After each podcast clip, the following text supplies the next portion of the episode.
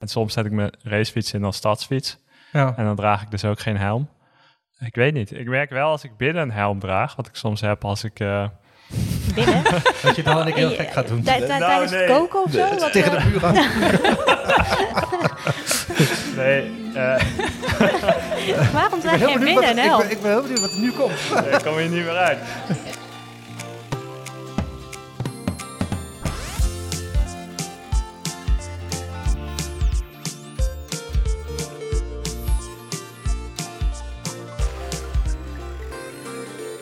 Hallo en welkom bij aflevering 10 van het tweede seizoen van Kwesties, de podcast van het grootste populair wetenschappelijke tijdschrift van Nederland.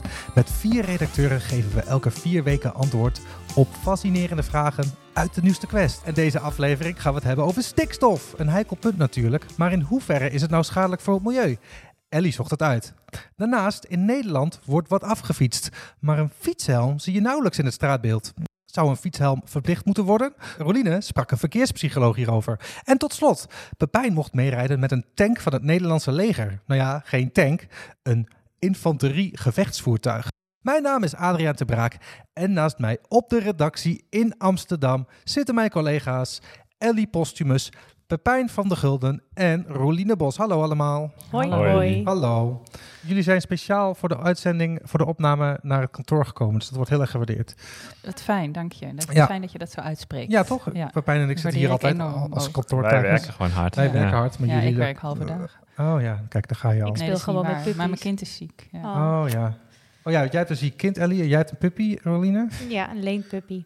Leenpuppy. En daar moet je voor thuis blijven. Nou, ja, hij kan wel even alleen thuis blijven, maar hij eet mijn kamerplanten op als ik niet kijk. Dus hij is nu bij opa en oma. Ah, oké. Pepijn, heb je ook dieren in huis? Of wezens? Eh, nou, ik heb sinds kort een bromvlieg. Een bromvlieg. Hebben we die een naam gegeven? nee, nog niet. Maar hij is echt best wel aanhankelijk. Ja? Hij komt steeds Heb op je me zitten. Omdat je stinkt. borstzak. Omdat ik stink. je Dat is echt wel vraag. Ja, als hij op je komt zitten, omdat je zo lekker zout bent.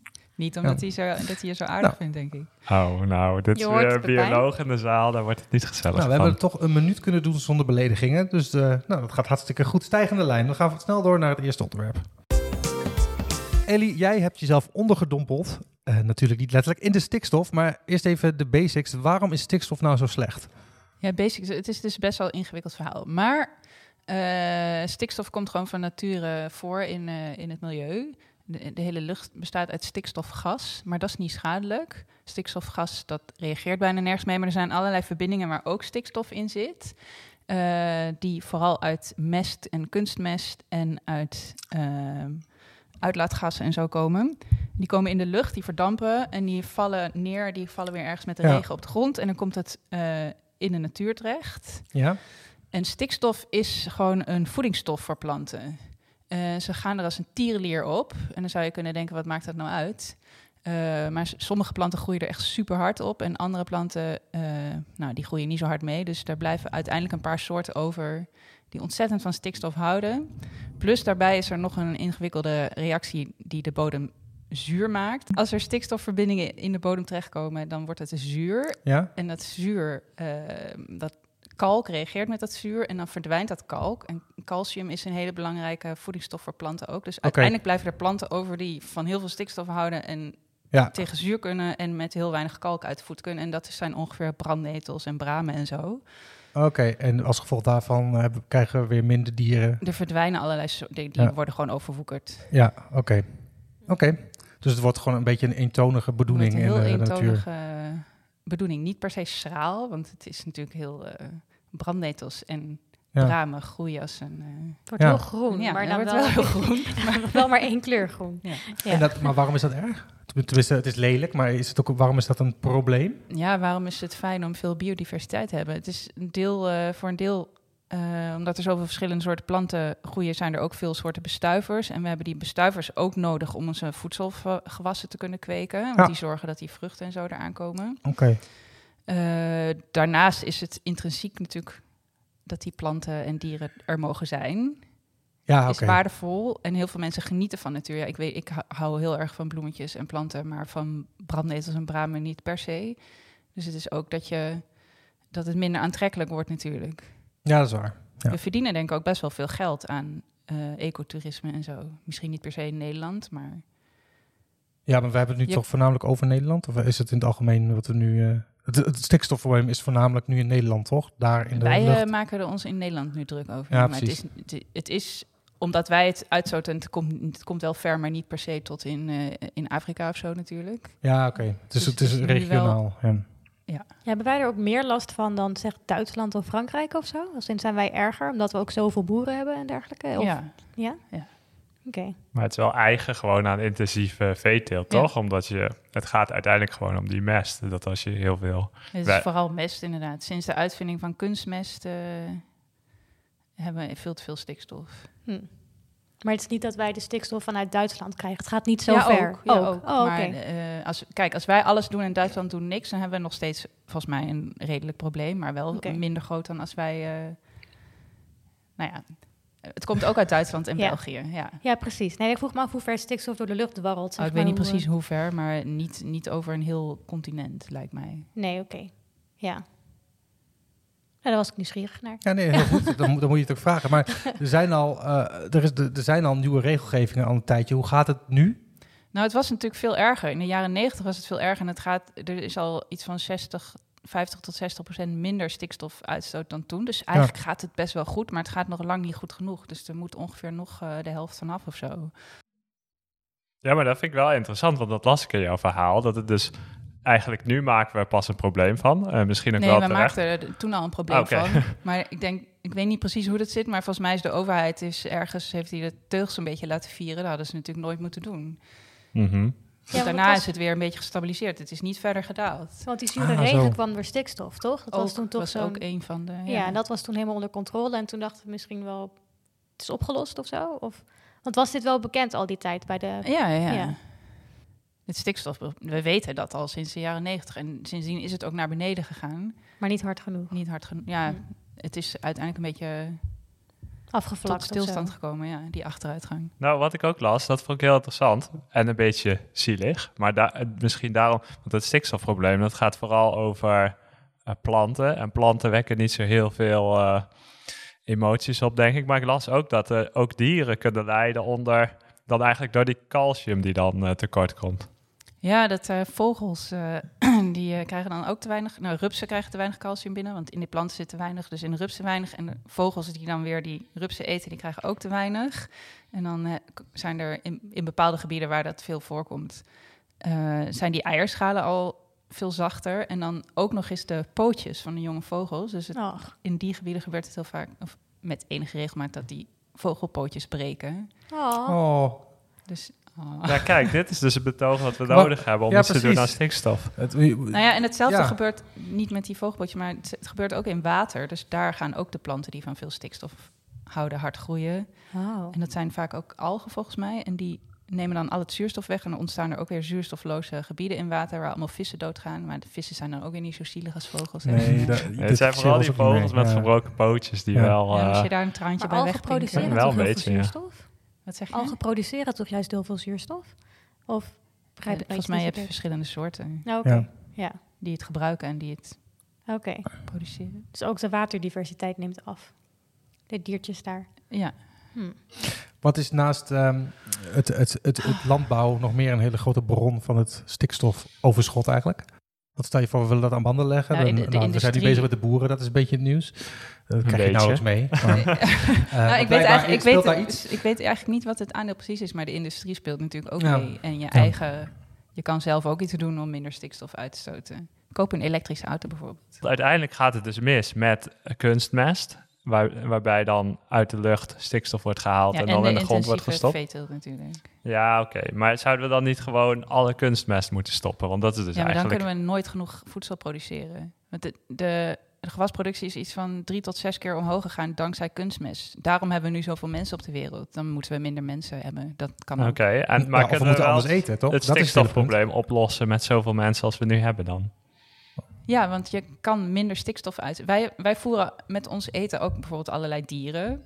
We kunnen het ook gewoon zelf opeten. Scheelt ook al een hoop stikstofuitstoot. Je kan minder vlees eten. Het kan allemaal wel. Het kan ook beter verdeeld worden, want we zijn inderdaad nogal een hotspot hier in Nederland. Ja, je bedoelt dat als wij gewoon dus die boeren halveren waar ze het nu over hebben, dan het een beetje verplaatsen naar andere landen, dat die zelf wat meer gaan produceren. Of Ja, dat, ik durf niet precies te zeggen hoe je dat zou op moeten lossen. Maar ik denk dat we met heel wat minder... Maar dan voelt het zo als verplaatsen van het uitspreiden. is- Dan heb je nog misschien wel alsnog evenveel stikstof. Maar er zijn ook gebieden die stikstoftekort heb, hebben. Niet Ja, in. Nederland, maar In dit wel geval kan het wereld. verspreiden wel helpen, ja, omdat het toch echt een regionaal eh, punt is. Misschien Ja. moeten we een stikstoflimiet invoeren. Ja, die is Dat het is toch er ook al? Oké. Daarom mocht Nee, maar per ook... persoon, net zoals, een- net zoals het iemand Ah. laatst over de Oh, een zo. CO2-uitstootlimiet. Dat je dat per persoon en dan over landen gewoon deelt. Maar Ja, maar dat is volgens mij ook een beetje het probleem in Duitsland. Daar, dat land is heel groot en het is in bepaalde gebieden is die stikstofuitstoot wel steeds veel te hoog. Maar ze hebben dus niet van die strenge regels, omdat als je het over een heel oppervlakte gemiddeld neemt, dan valt het wel mee. Maar die Ja, want natuurgebieden... zo in die- rekenen ze toch? Ja, daar Ja. wel. Ja, oh, ja, maar dat, dat, dat mag je dus per land bepalen hoe je rekent. Oh, dat weet ik niet. Maar Want dan zou je... dat, dat durf ik niet te zeggen hoe dat precies werkt. Maar er zijn, als ik daar in een. Ik kan me voorstellen dat daar natuurorganisaties zijn die zich ook ontzettend zorgen maken, omdat hun regels niet streng genoeg zijn om die gebieden te ontzien. Mhm. Ja, en volgens mij is het probleem ook dat in Nederland de natuurgebieden heel dicht tegen de landbouwgebieden aan liggen. Ja, we zijn Ja. natuurlijk super En dat klein. is natuurlijk in andere, op andere plekken heb je gewoon een natuurgebied dat veel groter is en daardoor al verder af ligt van eh, de lokale varkensboer. En in Nederland, Ja. naast de Veluwe, liggen juist alle kippenstallen. Dus dat is niet zo'n handige combinatie. Het is best wel lastig hoor. Als je kijkt dat we natuurlijk superveel exporteren en zo. Ja, ik zou het Dan niet. En gaan- er zijn ook wel technische maatregelen die je nog kan nemen, maar die zijn natuurlijk ook al heel veel genomen. Ja, dat, Zoals? dat, dat daar... Nou, wat ik wel leuk vond was een, een koeien-urinoir, want dat ammoniak schijnt pas vrij te komen als plas en poep bij elkaar komen. Mhm. En als je dus de plas en de poep apart opvangt, en dan is dus een apparaat ontwikkeld die kietelt aan de bil van een koe, ergens tussen de anus en de, nou, daar uier. En dan perineum van de koe. mogelijk. Ja? Ah, ik heb de koeienanatomie van buiten. Dan gaat hij reflexmatig gaat ze plassen. En dan komt er snel zo'n bakje onder en dan vangen, vangen ze dat op. Dus ik weet niet hoe dat in de du- dus- praktijk... eh, Dus het geeft milieuwinst en het is ook nog eens leuk voor de koe. Dat scheelt. Ja, dat is wel een hele leuke oplossing. Nou, het, het- het klinkt wel als een hele logische innovatie inderdaad. Gebruik maken van de biologie van de koe zelf en je ja, hebt het ja, opgelost. ja, dan moet ze natuurlijk wel specifiek in een hokje staan. Ja, nou, dat is waar. Sta jij te popelen om meer te weten over stikstof? Spring dan op je trekker en rij naar de winkel om de nieuwste quest te kopen.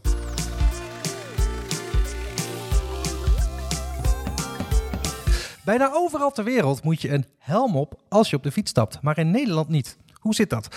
Roeline, jij sprak een verkeerspsycholoog over de fietshelm. Klopt. Hoe was dat? Superleuk. Ja, eh, hoe, eh, ehm, even om een beeld te schetsen. Hoeveel verkeersdoden door fietsen zijn er in Nederland? En zouden die vo- voorkomen kunnen worden met een fietshelm? Iets meer dan 200. Een beetje tussen de 200 en 250 per jaar. Ja, en moet ik dan denken aan eh, voor- vooral oudere mensen die gewoon van hun fiets afvallen? heb of De leeftijd niet zo paraat, eerlijk gezegd. Maar, maar laten we gewoon zeggen 200. Ik kan me voorstellen dat het ook wel mensen zijn die makkelijk iets breken, ja. ja, maar stel je voor, ze hadden allemaal een fietshelm opgehad, dan... Ja, dat is dus een beetje een moeilijk te zeggen. Want dat zei die verkeerspsycholoog ook. Niet iedereen die doodgaat, gaat dood door een hoofdwond. Dus ja, je, je hebt niet per se alle 200 gered met een fietshelm. Ja. Maar wat ze wel zeiden, je hebt eh, Veilig Verkeer Nederland. Ja. Die samen met neurologen zeggen ze, nou oké, ongeveer 70% eh nee, laat ik het zo zeggen. Als je valt met een fietshelm op, is de kans dat je hersenletsel overhoudt 70% minder. Dus zij zijn heel erg voor de fietshelm. Ja. Eh, puur om dus dat letsel te verminderen. Ja. Maar ja, dat, dat zijn ook weer onderzoeken die zeggen, ja, je voelt je veiliger met een helm, dus neem je meer risico en val je eerder. Dus nou ja, het is een Oh beetje... ja, dat kan natuurlijk ook nog. Ja. Is dat zo? Ja, dat zeggen ze. Ja, dat is met al die dingen, toch? Ja. Pijn, j- jij bent een ervaren racefietser, toch? Ja, dat klopt. En jij, jij komt wel eens hier aan eh, op werk en dan heb je geen helm op. Dan zit je wel op je racefiets, maar je gaat ook heel vaak wielrennen door de natuur. En dan heb je wel een fietshelm op. Voel je je dan iets meer in een bui om meer risico te nemen als je een helm op hebt?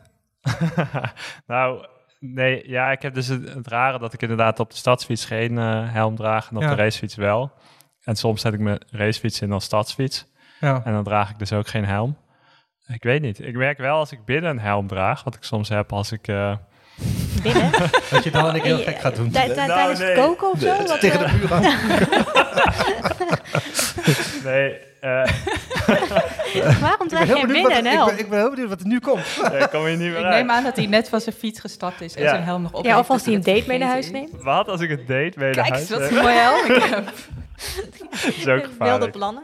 Nee, vertel. Nee, als ik ga fietsen, dan zet ik mijn helm alvast op. Maar dan stoot ik heel vaak mijn hoofd. Want dan merk je dat je... Ja, dan is je hoofd iets groter en dan loop je tegen dingen aan. Ja, maar dat is puur wil voor... ik dat. Ja, dat, maar dat is stoot niet gewoon de helm. Dat Ja. zou je toch normaal niet Dus doen? niet omdat je met Heb je hoofd heel laag plafond of zo? Nee, tegen, tegen de deurpost en zo, dat soort dingen. Ja, dat is gewoon onhandig. Ja, dat is gewoon heel Dus, onhandig. dus, dus niet omdat je per se... dat je denkt, Ja. oh, ik ga eens heel hard door je huis rennen. nu. Kijk wat er gebeurt. Nee, klopt, dat geef ik toe. Nee, ik denk dat ik met een helm wel ongeveer dezelfde... Nou ja, als je op een mountainbike zit, dan durf je met een helm wel meer. Dat, Ja? dat durf ik al te zeggen, ja. Hmm. We kunnen wel een keer testen. Gaan we allemaal met een helm op de redactie zitten en kijken of we dan gevaarlijker gedrag gaan. Roekeloos. Roekeloos Nou. stukken tikken. Ik kan me wel voorstellen dat je... eh, er is misschien wel onderzoek naar gewoon fietsongelukken... en hoeveel mensen wel en niet een helm op hadden. En als je dan kijkt naar de aard van het ongeluk... dat je daar wel enigszins een soort Je lering zou aan het kan misschien trekken. kunnen vergelijken met snowboarden en skiën. Want dat was Ja. eerst ook echt not done dat je een helm op had. En nu draagt iedereen een helm gewoon. Nou toch? ja, dat geldt natuurlijk ook voor fietsen. Hè? Als je de, Ja. zelfs Armstrong nog, begin van deze eeuw, Mhm. die beelden kijkt, die waren zonder helm. Ja. dat is echt een slechte grap. Lance Armstrong, de bekende wielrenner.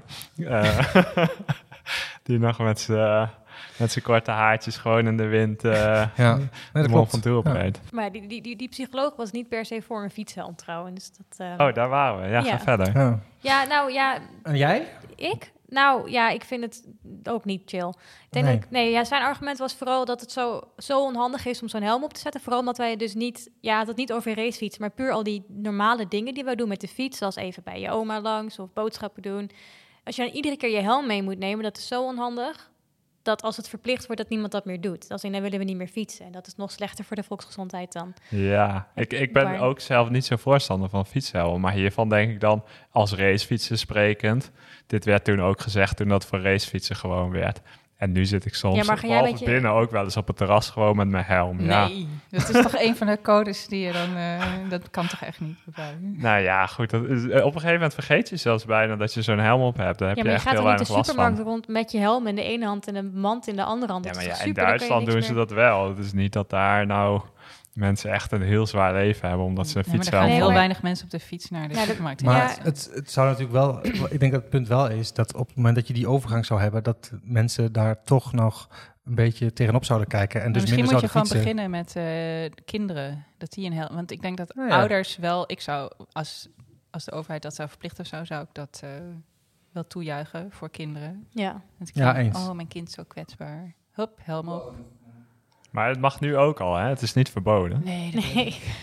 Ja, maar de- ja, nee, ik heb toch echt die verplichting nodig. Oké. Ja, maar zou je dan nog steeds gaan fietsen? Ja, ja, daarom. Wat zei je? Zou je dan nog steeds gaan fietsen? Die wordt ook verplicht om zijn helm aan te schaffen, anders mag je de fiets niet meer op. Het is Ja. best wel... Ja, het is wel En een voor- drempel die erbij Ja, en komt. vooral ook omdat we al zo'n fietsland zijn. Het zit al zo in de cultuur dat je even op je fiets stapt. Dat, dat, krijg, dat, dat krijg je er gewoon niet doorheen. Dan worden mensen echt boos. Ja, dat je- heb jij ook gemerkt, begreep ik. eh, Ja, dat was die leuk. boosheid. dat was leuk. Ja nou, dat, ja, nou kijk, je kan dus wel eens een stukje op Facebook zetten. Dat doen we wel eens. En, en mensen op Facebook reageren altijd heel enthousiast op stukjes. Vooral eh, op controversiële onderwerpen zoals blijkbaar een fietshelm. Dus we hadden een paar boze reacties. Dat, eh, mensen gingen er volgens mij vanuit dat morgen de fietshelmplicht ineens werd geïntroduceerd. En die Ja. werden heel boos. Ja, het was gewoon puur, moeten we een fietshelmplicht hebben in Nederland? Ja, dat was de vraag. En Ja. mensen werden, de, de, de, de stoppen sloegen echt helemaal door. Ja, Oké. ja. Wil, je, wil, je, wil je een voorbeeld? Als, het, als het kan, graag. Mag ik ook vieze woorden zeggen in de podcast? ja, anders doen we een pikje. eraan welke. Sodemieter, alsjeblieft op met al die kutregels hier. Betuttelmaatschappij. Ja, nou, Ja. op zich kan ik me daar nog wel in vinden. En nog Ja. meer? Eh, ja, dat was een beetje een sarcastische opmerking. Eh, ja, en ook voor voetgangers en natuurlijk in huis, want daar gebeuren nog altijd de meeste ongelukken. ja. ja, nou, goed zo, Pepijn. Ja, ik, ik ben een trendsetter. Ja, maar dan stoot je dus je hoofd.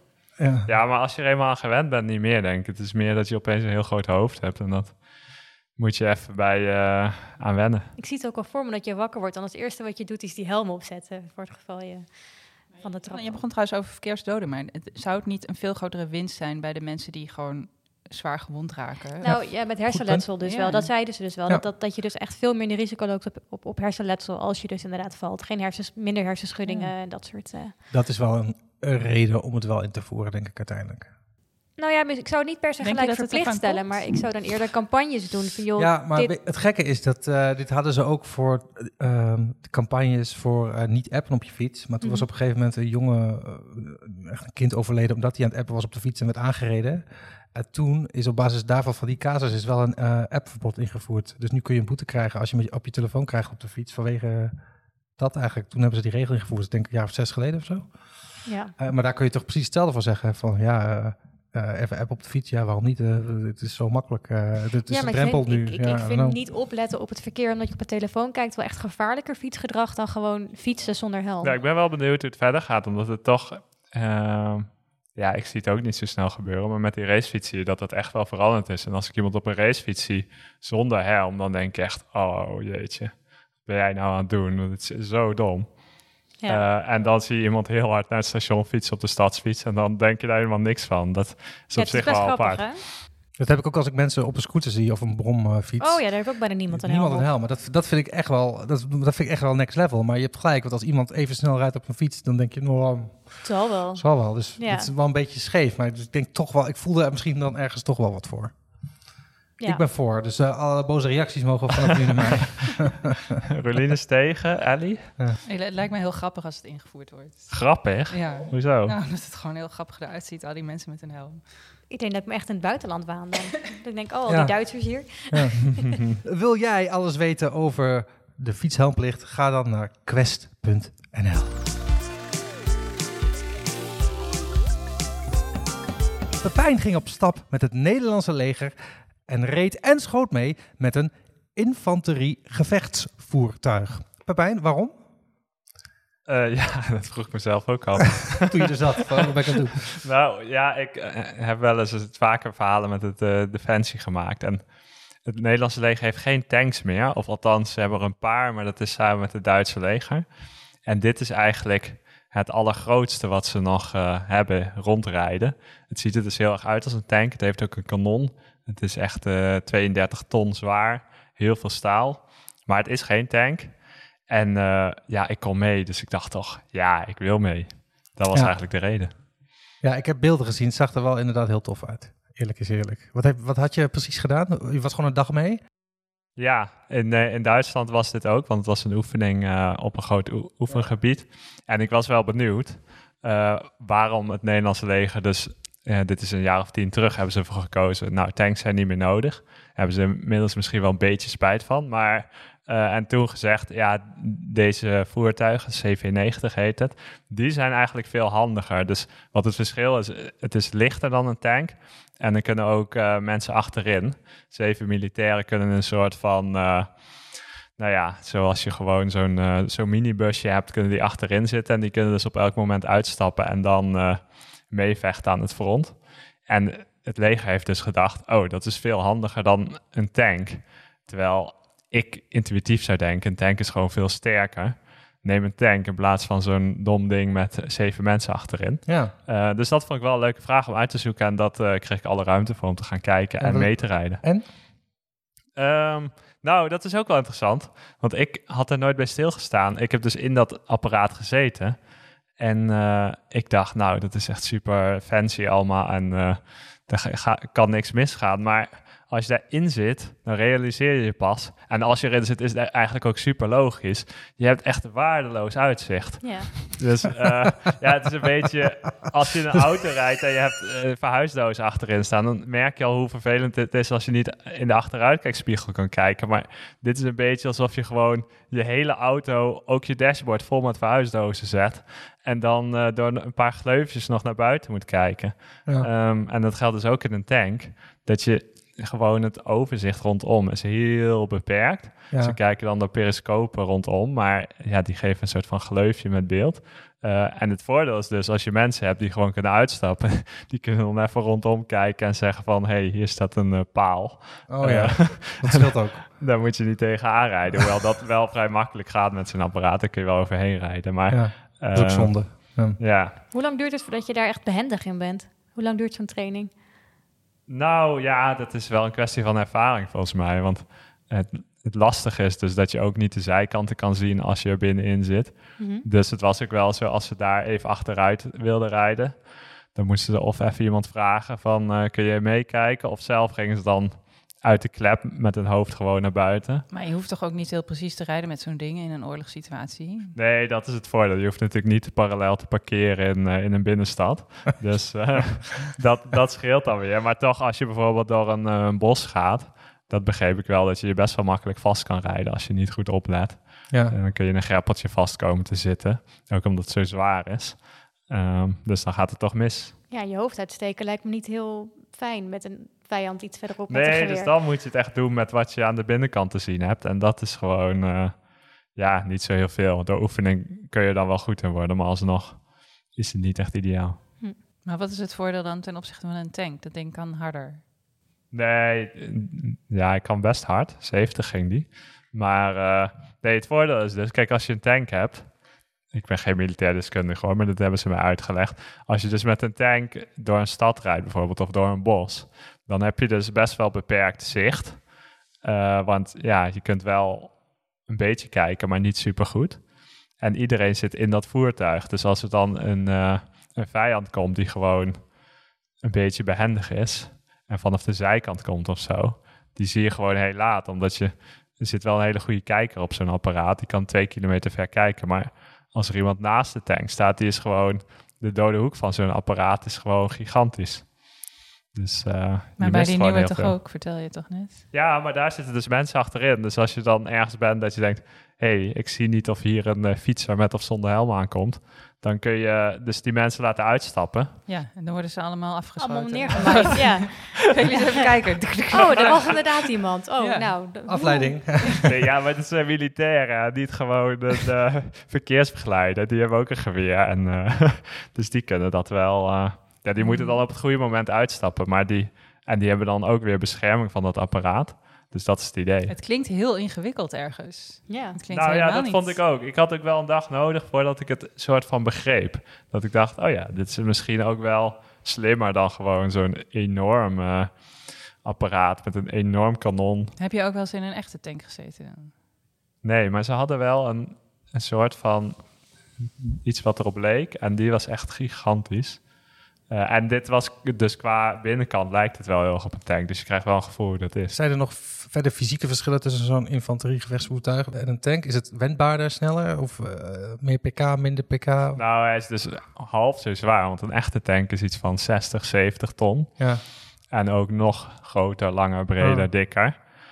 Dus dat is wel een voordeeltje. Dus, maar ja, dus je bent ook mobieler. ja, maar het is alsnog niet alsof je zo'n eh Kanta hebt die gewoon over het fietspad kan hoor.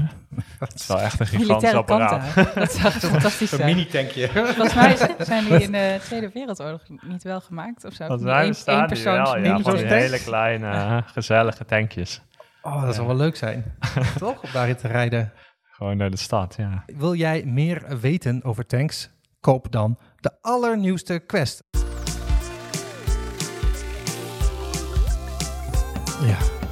Ons favoriete element. De tussenstand is als volgt. Ellie staat op 14 punten. Ellie staat op 14 punten. Roeline 18 punten. Pepijn 17 punten. Wat een spanning. We gaan eh, lekker snel door. Vraag 1. We hebben het gehad over de fiets. En mijn vraag aan jullie is: het is gewoon een heel makkelijke keuzevraag. Wat was er eerder, de stoomlocomotief of de fiets? De stoomlocomotief. Hmm. Ja, dan tellen we toch ook gewoon die hele grote voorwielfiets met achterwieltje fiets mee? Jij bedoelt de grote bie. Die bedoel ik. Dan ga ik toch voor de fiets. Eh, nee, het is de stoomlocomotief. Het is de stoomlocomotief. Oh, die is uitgevonden in 1804 en functioneel in 1804. De grote bie, zoals jij dat zei, die was volgens mij 1871. Daarvoor wist de loopfiets, 1817, alsnog daarna. En de fiets zoals wij hem tegenwoordig kennen, dat was pas 1890. Dat is dus 86 jaar na de stoomlocomotief. Altijd een heel gek perspectief om te weten. Dus ik dacht, die fietsen we even in de quiz, toch? Volgende vraag. Dit is een schattingsvraag. Eh, je mag er ja, 10% naast zitten. Bij welke temperatuur is stik, stikstofgas, stikstofgas, wanneer wordt het vloeibaar? Bij welke temperatuur? Dit kun je met een beetje nadenken op zich prima oké schatten, denk ik. Is dit wat ze gebruiken om verratten weg te... Ja, toch? Ik kan me Ja, volgens mij bij een scheikundelesje herinneren dat het ijs werd toen ze het uit een ding haalde. Maar ik was hier zo slecht in op Je, je krijgt een punt als je er minder dan 20 graden naast zit. Ik zeg min 80. Ik wilde min 70 zeggen. Mag nog steeds. Ik kan dit niet onder druk een getal noemen waarvan ik niks weet. We komen zo meteen bij je terug. Gaan we nu naar de volgende vraag. Oké? Is dat goed? Ja. Dat, dat druk, zodra je iets weet, mag je het gewoon roepen en dan nemen we het mee. Ja. Oké. Eh, dan kan ik nog niet zeggen of het goed is of niet. Dat snappen jullie natuurlijk wel. Eh, dan is het weer een, eh, een keuzevraag. Namelijk, waarom noemen we tanks, dus wel de tanks, niet de infanterie gevechtsvoertuigen, maar tanks. Waarom noemen we die eigenlijk een tank? Komt dat A, door het Latijnse woord tanken, dat rups is. En dat is dus vernoemd naar de rupsbanden van de tank. Of B, het is vernoemd naar ja, een vloeistofreservoir van een tank. En de Britten hebben het zo genoemd omdat ze eigenlijk de tanks in de eerste instantie geheim wilden houden. Dus toen zeiden ze, daar staan tanks. A of B? Ik ga voor B. Ik vind B ook leuker, ik weet het echt niet. Ik ga voor A. Het antwoord is B. Ah, De eerste tank ooit was 1916 eh, door de Britten eh, tijdens de Eerste Wereldoorlog. En dit heeft inderdaad zo plaatsgevonden. Daarom is een tank dus inderdaad ook gewoon een tank. Omdat, het een, eh, omdat ze wilden verwijzen naar vloeistofreservoirs. Ellie? Min 75. Nee, jullie hebben het allemaal fout. Het was min 190. Oh, dat 196. scheelt nogal. Maar dan zat ik, wie zat er dichtstbij dan? Ja, Nee, nee, het gaat om... eh, Ik zat het dichtstbij. Nee, dus ik heb heel- ik heb waarom heeft hij toch een punt? ik heb heel duidelijk gezegd, je mag er 20 punten eh, Oh. in de en buurt anders zitten. krijgt niemand een punt. Nu krijgt niemand een punt. Dus was jullie hebben nou eigenlijk? vraag 2. Wat zei je? Wat was het nou eigenlijk? 190. Min, min 196. Maar je Oh, mag ik wou min 200 zeggen, maar Had ik je dacht, jullie dat- zitten dat- dat zo is erg het. bij min nog Als je nou dat had gewoon had gezegd, dat was, er- dat was echt Volg je het. intuïtie. Maar vraag 2, 0 punten. Vraag 3 heeft Roline een punt en Pepijn een punt. Dat Ja, we staan nu gelijk. Pepijn en betekent ik. dat, eh, ja, dat Ik heb betekent, twee gescoord. Dat betekent dat Roline op dit moment 19 punten heeft. Pepijn heeft ook 19 punten en Ellie heeft 15 punten. Dus de tussenstand in het grote kwesties quizklassement is nu Ellie 15 punten, Roline 19 punten en Pepijn heeft ook 19 punten. Wat een spanning. Ik hou het niet meer. Dit was aflevering 10 van Kwesties, seizoen 2. Meer over de onderwerpen waar we het over hadden vind je dus in de tiende quest van 2022 en natuurlijk op quest.nl. Eh, ja, je kunt. Ah, Dit vind ik altijd zo'n kutzin. Blablabla. er staan zoals altijd ook weer hele interessante stukken in. Zoals over de kantoortuin. Dat is een stuk van mij. Maar ook over bloedonderzoek, forensisch onderzoek en CSI. en Wat dat met elkaar te maken heeft. Heel interessant. Ik ben Adriaan de Braak. En je hoorde ook Ellie Postumus, Pepijn van der Gulden en Roeline Bos. Vind jij kwesties leuk? Abonneer je dan snel. Laat een recensie achter. Vertel het al je vrienden. Je kunt ons bereiken via Twitter, dat is QuestNL, of natuurlijk per mail. Daar kun je natuurlijk ook hele leuke quizvragen op insturen. Kwesties@quest.nl. Bedankt voor het luisteren en hopelijk tot over vier weken. Doei!